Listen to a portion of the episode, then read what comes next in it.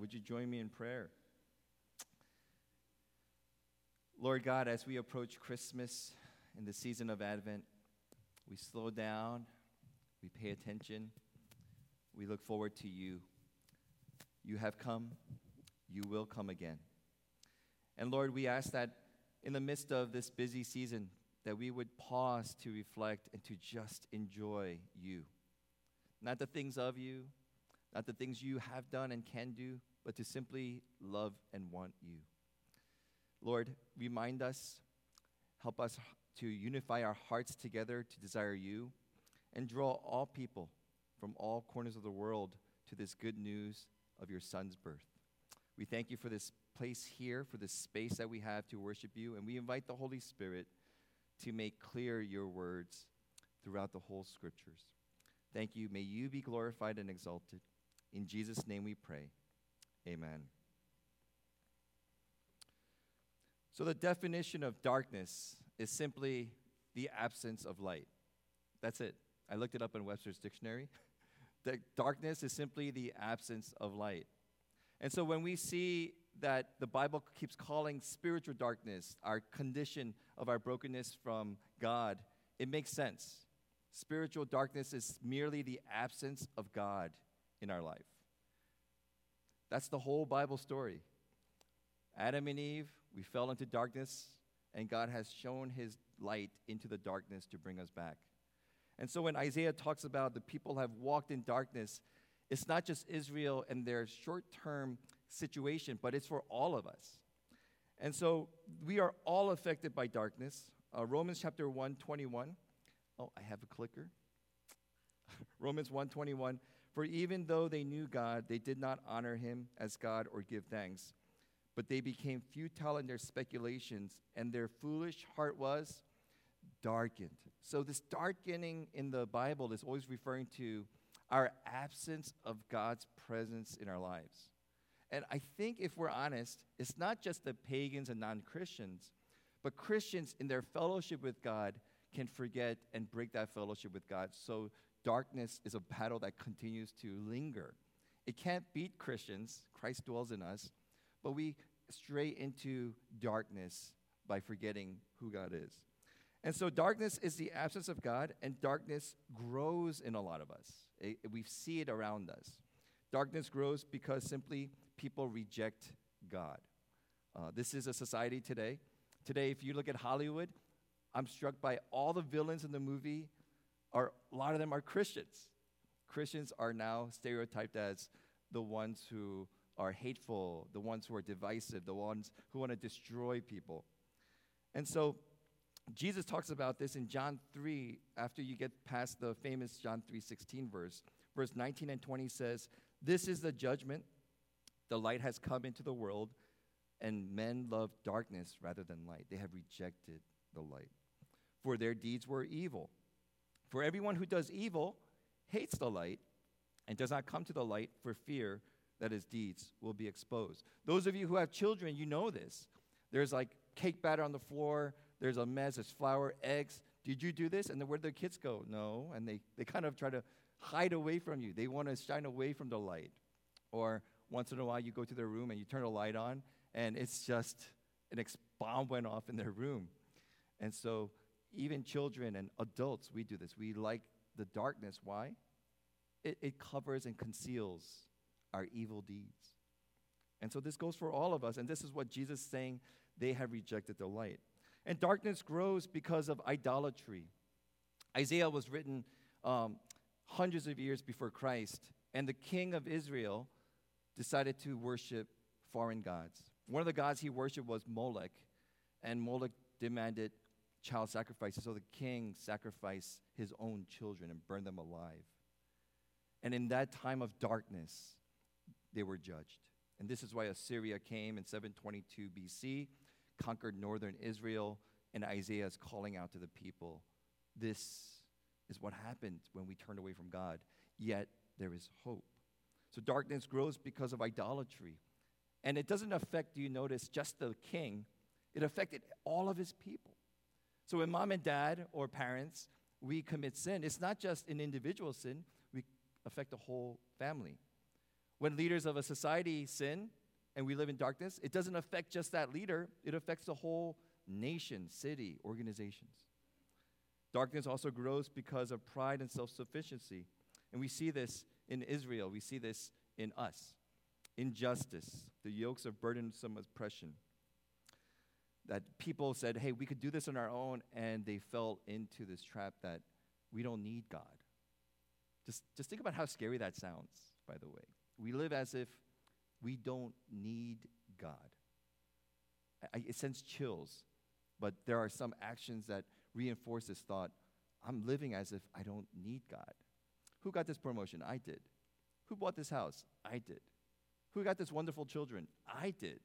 And we live as if we don't need God. And we walk and dwell into darkness, not because we're evil people, but because we're saying, I could do this without God. And so, because of that, Israel became trapped and they became oppressed by Assyrians. And when Isaiah is speaking about people have walked in darkness and it's a miserable time, it was miserable. The Assyrians were not nice people. They weren't just a country that said, hey, we want to claim your territory. The Assyrians were known for three things. They boasted about three things. The Assyrians came in, they boasted about beheading their enemies, and they threw heads all over the place. In fact, the walls were inscribed with just mounds of beheaded heads. Second, they, they were boastful about the way they killed people in brutal, torturous ways. Two of them were the pike. They would pe- peep on the pike, let everyone see this person slowly dying until they succumb to their death on a pike. And lastly, they were known for flaying alive, just skinning people. And so when Assyria came into Israel, it wasn't just, oh boy, we're in trouble. It was God's judgment is really upon us. I mean, in some ways, they were far, far worse than the Romans. And so Assyria, Assyrians were brutal people, and darkness snuck in. And so Isaiah is calling out the people who walked in darkness spiritually and who are in darkness politically have seen a great light. That gives so much hope. Um, but before we jump to that, I want to just say this is not in Isaiah, but this is in the scripture. Darkness is sneaky. Can we just say amen to that? And I'll explain why. Darkness is sneaky because it's not overt. It's not just simply, I want to rule the world, and oh, darkness. Darkness actually comes in a very subtle, mischievous way. I read a book 20 years ago uh, titled Overcoming the Dark Side of Leadership by Gary McIntosh. And he has his quote. And he says, Majority of tragically fallen Christian leaders during the past 10 to 15 years have been baby boomers who felt driven to achieve and succeed in an increasingly competitive and demanding church environment. Listen to this. Most often, their ambition has been a subtle and dangerous combination of their own dysfunctional personal needs and a certain measure of altruistic desire to expand the kingdom of God. However, because ambition is easily disguised in Christian circles and couched in spiritual language, like, for example, the need to fulfill the Great Commission and expand the church, the dysfunctions that drive Christian leaders often go undetected, unchallenged until it's too late. In just layman's terms, their intentions were we want to raise the church and draw people to Christ. We want to build a big church. But it's driven by a dysfunction of personal needs. Usually, for people, it's like, I want to prove to my dad I could do this. Or I want to show them, my, my, my my former friend who built a bigger, better church that I could do it just as well. So it's driven by these dark desires. And so when on the outside it looks like, oh, Pastor so and so, such a godly man, they're driven by this. And as a pastor, I say to you, that is a battle almost every pastor I know wrestles with.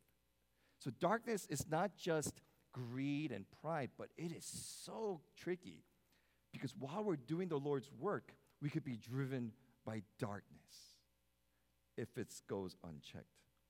And so by the time that happens, either they break down through a scandal, they break down through just a meltdown. And just as a personal thing, for the past two, three years, I thought I was okay during this pandemic. But I found myself increasingly getting edgier and edgier. Where's that coming from? Oh, the stress of the church. Yeah, I know, but it's normal. And then it would be the weirdest thing this darkness, this, this fear of failure, the fear that things are, you're not good enough.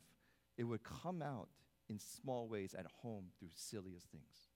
Usually, the children are the blunt of it, or my wife. And so, during the past year and a half, I had to repent and go back to this self awareness like, God, I need to address this darkness. And it doesn't go away, but we can turn it over to the light of Christ. And so, if we're honest with ourselves, darkness is not just what's out there. We say Russia and you know those those political radicals, those liberals or those conservatives. But what the Bible is pointing out over and over again is the darkness is inside of you. But the light of Christ can shine on it. So Proverbs 11:2, when pride comes, then comes disgrace. But with the humble, there is wisdom. A lot of us, we're proud. We, we live in a comfortable place. We're proud. We, we, we, like, we don't want people to criticize us. Hey, just keep encouraging me. I just need encouragement, but don't criticize. Don't give constructive criticism. Just say how great I am. But one little negative comment, the pride rages. And so we have the selfishness. Romans 2, 5, 8 talks about this. And then, but this, what I'm talking about for leaders, the dark side of leadership, self deception, wrong motives. Listen to Proverbs 16, 2. All the ways of a man are pure in his own eyes, but the Lord weighs the spirit. In other words, if you go, you know, I'm doing pretty good, but, but Ralph over there, he's got issues. Proverbs 16, 2.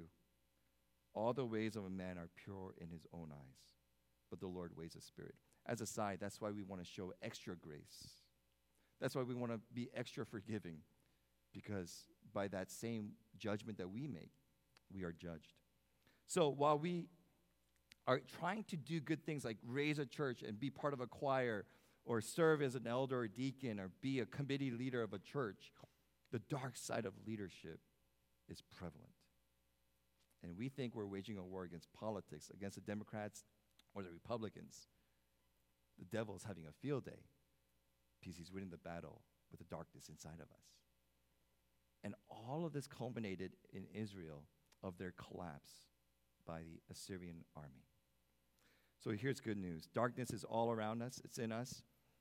But Isaiah 9 2, can we read this joyful news together? Here we go. The people who walked in darkness have seen a great light. Those who dwelt in a land of deep darkness, on them has light shone. They didn't just walk in darkness, they walked in deep darkness. It's like saying, you know, hey man, I didn't just step in poo, I stepped in like real deep poo. We are in deep darkness. And so, what message of hope Isaiah gives to the people? You are in darkness, but here's the good news light has shone. In uh, NIV version, light has dawned. And a lot of Hollywood uses that phraseology. The world loves using this quote because it's a universal truth that in the midst of darkness, we look forward to the dawn. Some of you are in this darkness and you're going, when will it end? When will the dawn shine? And it will, but it also has. The hope has come. And so notice the attribute of this light. Notice the light wasn't manufactured by the people. I get so worried, and a lot of Bible believing people who believe in Christ, we know this. But when people say, hey, you know what? The answer is in you. You're the hope. You are your own hope. You can do this. And everything that I grew, I don't even need the Bible. I could just look at my life. Everything that I know that's wrong with me is inside of me. I can't deliver myself. And so when we say light shines in, it is a darkness, and outside of the darkness, something has to come and penetrate. So it's like there's a video I showed a long time ago. A dog was stuck in the tide of an ocean and it was stuck in mud and it was going to die. It was just stuck. And a man walks out in the mud and picks up the dog and carries it back. And I realized, man, that's a visual of stuck people who are doomed. The only way they have hope is a rescuer. And so a Messiah was sent to them. They didn't create one, they didn't make one, they didn't figure it out, which is a lesson for us. I don't want to be doom and gloom, but the true hope of the world will never be done with man made organizations. Jesus Christ is our only hope. We've seen that over and over again. So, Christianity is not a belief system we made up. Every other major religion, Islam, Mormonism, were written by people, a guy who said, I had a vision. You know what Christianity is? Christianity is it's hundreds of people who said, This is what we saw and heard, and it all links together to this one story of God in Jesus Christ. No one made up Christianity. You have too many witnesses to, to make up a fiction, too many eyewitnesses. The Bible was a conglomerate of eyewitnesses of what God has done to save us. The light shined in this world. And so the Messiah is the one who returns to the people to bring us back into the relationship with God. So, Christianity, friends, is not a self help or how to get rich or how to get happier. Christianity, at the end of the day, is shining God's light so we can return back to God. God is our light. Psalm 139 11 says, here's a verse Psalm 139 11. Surely the darkness shall cover me, and the light about me be night. Even the darkness is not dark to you, the night is bright as day. The darkness is as light to you, with you. So God is the light. 1 John 1 5. Even the darkness is not dark to you, the night is as bright as day. Oh, I'm sorry, I repeat that. And then Revelation 22 5. This is at the end days. There is no need for a sun in the new heaven and new earth. Why? It says, and the night will be no more. They will need no light or lamp of lamp or sun, for the Lord God will be their light. So God doesn't just save us from darkness, He is the light that comes in and brings us together. So no wonder we are desperate for Christmas. What do we call this baby Jesus? His name shall be called Emmanuel, which means God with light comes into the darkness. So Christmas is the star is not the highlight. The star points to the true light born in that manger. The beauty of it. So, what is this sign? How is the salvation brought? And I want to share three verses Isaiah 7, Isaiah 9, and Isaiah 11. All three indicate this is why I believe the Bible. You can't make this stuff up, you can't put this together. All of them says the salvation, this hope, this light, it comes in the form of a child. Let's look at Isaiah 7. Therefore, the Lord himself will give you a sign. What's the sign? Behold, the virgin shall conceive and bear a son, and shall call his name Emmanuel, the image of a baby. This is our hope. Isaiah 9 2, we just read it today. For to us, what? Not a king will come, not a nation will rise and rescue you, not a president or a, or a judge will rise. But the hope for you, Israel, those in darkness, is a son, a child is born, a son is given, and the government shall be upon his shoulders. And his name shall be called, listen to this, Wonderful Counselor, Mighty God, Everlasting Father, Prince of Peace. How many of you like Starbucks? Why is that laugh? But you know, do you notice the sizes of Starbucks? Right? Tall, grande, venti, and then all of them are synonymous almost with big. Do you notice that? Right? You, they do have a short, but, but for the sake of my illustration, let's throw that out. Uh, tall, grande, venti, trenta, what are they all? They're all being big. That's what's going on here. Wonderful counselor, mighty God, everlasting Father, Prince of Peace. That's, you could do a whole sermon with each phrase, but all of it is saying this that child is God, God, God, the God. The last verse in Isaiah 11 is this The wolf shall dwell with the lamb, the leper shall lie down with the young goat. There's going to be peace, a radical peace, and the fattened calf together, which is funny because the fattened calf is the one that you kill to eat, which is the point. The, the fattened calf gets to live. The calf is going, yes. And at the end, let's read it together. And a little child shall lead them. Why a little child? Because God is saying this to us God is both human and divine. That's Jesus. He's not half human and half God, He is fully human and fully God. This is the Messiah that's coming. Who's fulfilled that? Only Jesus. This also means that God is so strong enough to come in any way He chooses. He could have come as a unicorn, theoretically, but He had to come as a human for numerous reasons.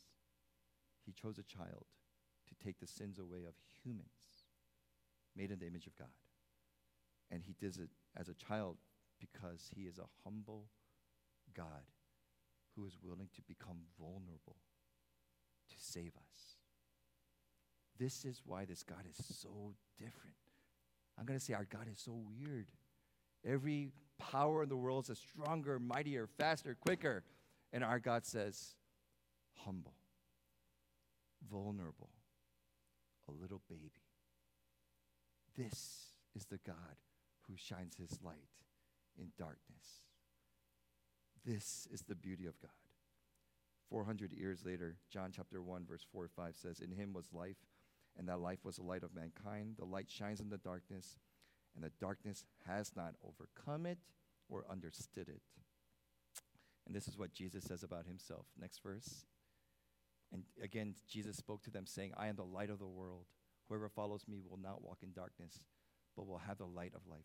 Now, if you read Isaiah and then you read this, either Jesus is an egomaniac, megalomaniac, Jesus is delusional, or Jesus is who he says he is as well.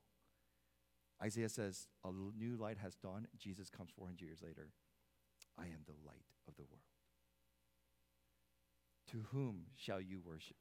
Who, would you give your life for? Why would we live for ourselves when this is Jesus? John 12, 46. I have come into the world as light so that whoever believes in me may not remain in darkness. Jesus is getting more and more. Exp- Do you not see it? I don't want you to just adore me. I don't want you to just see me as a role model. I want you to have me, believe in me, and trust me. This is the fulfillment of my Father's plan. And lastly, Apostle Paul writes, 2 Corinthians 4 6, For God who said, Let light shine out of darkness, referring to Isaiah, has shone in our hearts to give the light of the knowledge of the glory of God. How? In the face of Jesus Christ. You and I cannot escape darkness without Jesus Christ. Period. Because he is not a religious leader, because he is light. He is the Messiah that God gave. So I want to end with this. It's practical, and we're going to do something here. The only way you and I can overcome our darkness is not by trying harder. When I was wrestling with my darkness, I noticed days that I improved and the days that I didn't improve. And here's a correlation the days that I said, I'm going to figure this out, I'm going to do better, I'm going to watch myself, it got harder. But the days that I said, Lord, I need your help, I'm, I'm a mess. I, I am broken. I am, I am a nightmare. I feel like a hypocrite. I, I, am hurting my family. I'm hurting the people around me. I, how do I do this? God, help me. God lifts me up. How does that happen? Because as God made himself vulnerable to us, we become vulnerable to God and let God minister to us. So we need to be more vulnerable. Uh, one of our my favorite authors, Henry Nouwen, he writes this: the Christian leader of the future. He doesn't say has to be smarter, faster, and more agile. Doesn't say that. The Christian leader of the future is called to be completely irrelevant and to stand in the world of the future is and the and, and to stand in this world with nothing to offer but his or her own vulnerable self. That is the way Jesus came to reveal God's love. The great message that we have to carry as ministers of God's word and followers of Jesus is that God loves us not because of what we do or accomplish, but because God has created and redeemed us in love and has chosen to proclaim that love as a true source of all human life. That's the way God operates.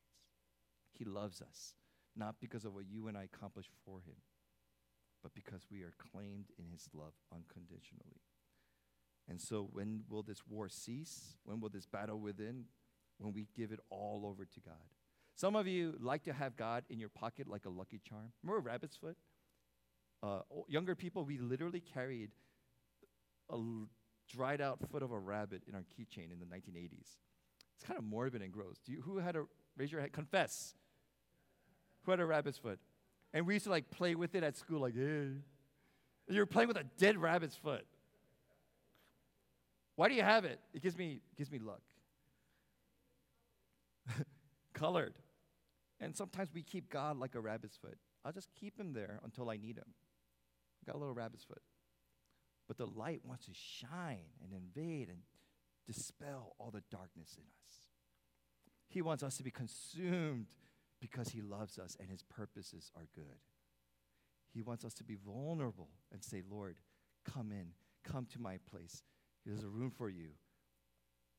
All that you want, whatever it is, I'll say yes. So choose to walk in this light. This is the message. And lastly, the good news of the light of Jesus is not that he saves us from hell. This is the simplicity of the gospel, but that's not the gospel. It's not just if you don't want to go to hell, believe in Jesus to go to heaven. No, the good news is there is, there is judgment, there is a hell, but Jesus Christ went to hell for us and he destroyed the power of sin and death so that in so doing, you and I can have the light of God and walk with him. Heaven is not a place. Heaven is to dwell with God forever. The one that loves you to be loved forever is heaven, the one that created you. And so, in, while we're waiting on that moment, we wrestle with the darknesses. We wrestle with grief. We wrestle with the brokenness of the world. The darkness is still around us. So we have to remind ourselves the light of Christ carries me. And so, what we do here is